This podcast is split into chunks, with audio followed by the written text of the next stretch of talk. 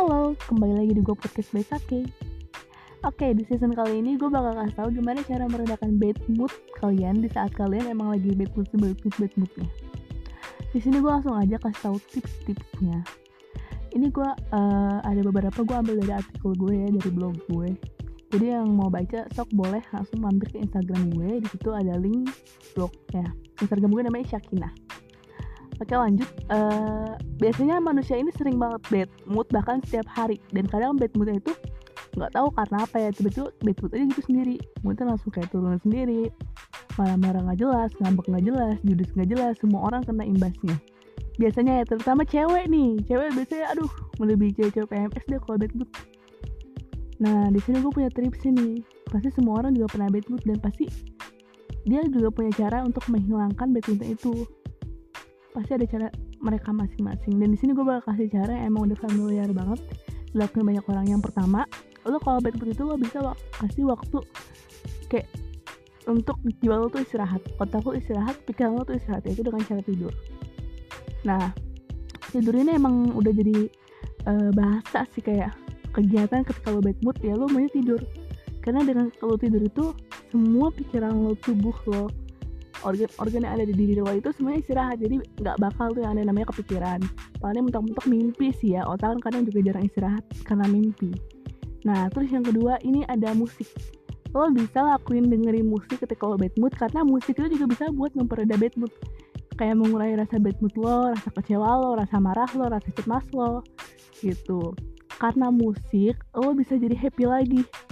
Ya 85% sih ya dan gue saranin kalau kalau dengerin musik jangan musik yang galau. Usahain musik-musik yang emang bikin happy bikin fun hidup lo. Gitu. Terus yang ketiga di sini ada waktu me time.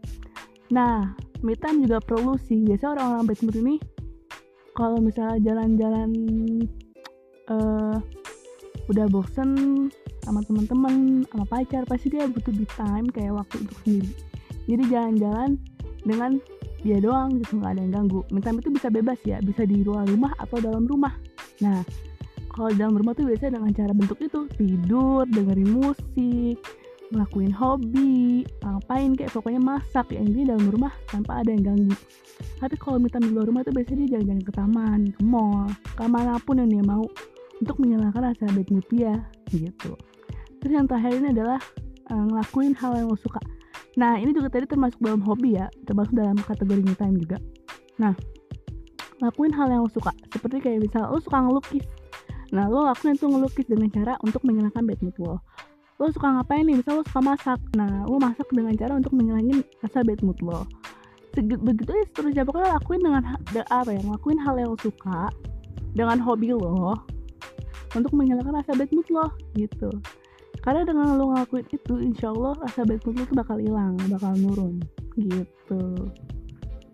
Ya gue saranin sih jangan sering bad mood nanti cepet tua. Nggak lah bercanda. Oke, okay, kayaknya itu aja sih cukup uh, podcast gue hari ini tentang cara menurunkan bad mood bad mood kalian. Karena semua orang pasti pernah bad mood dan gue pun sering bad mood sebenarnya. Tapi gue usahain gimana caranya gue menghilangkan bad mood gue dengan cepat karena gak mungkin dong gue bad mood lama-lama.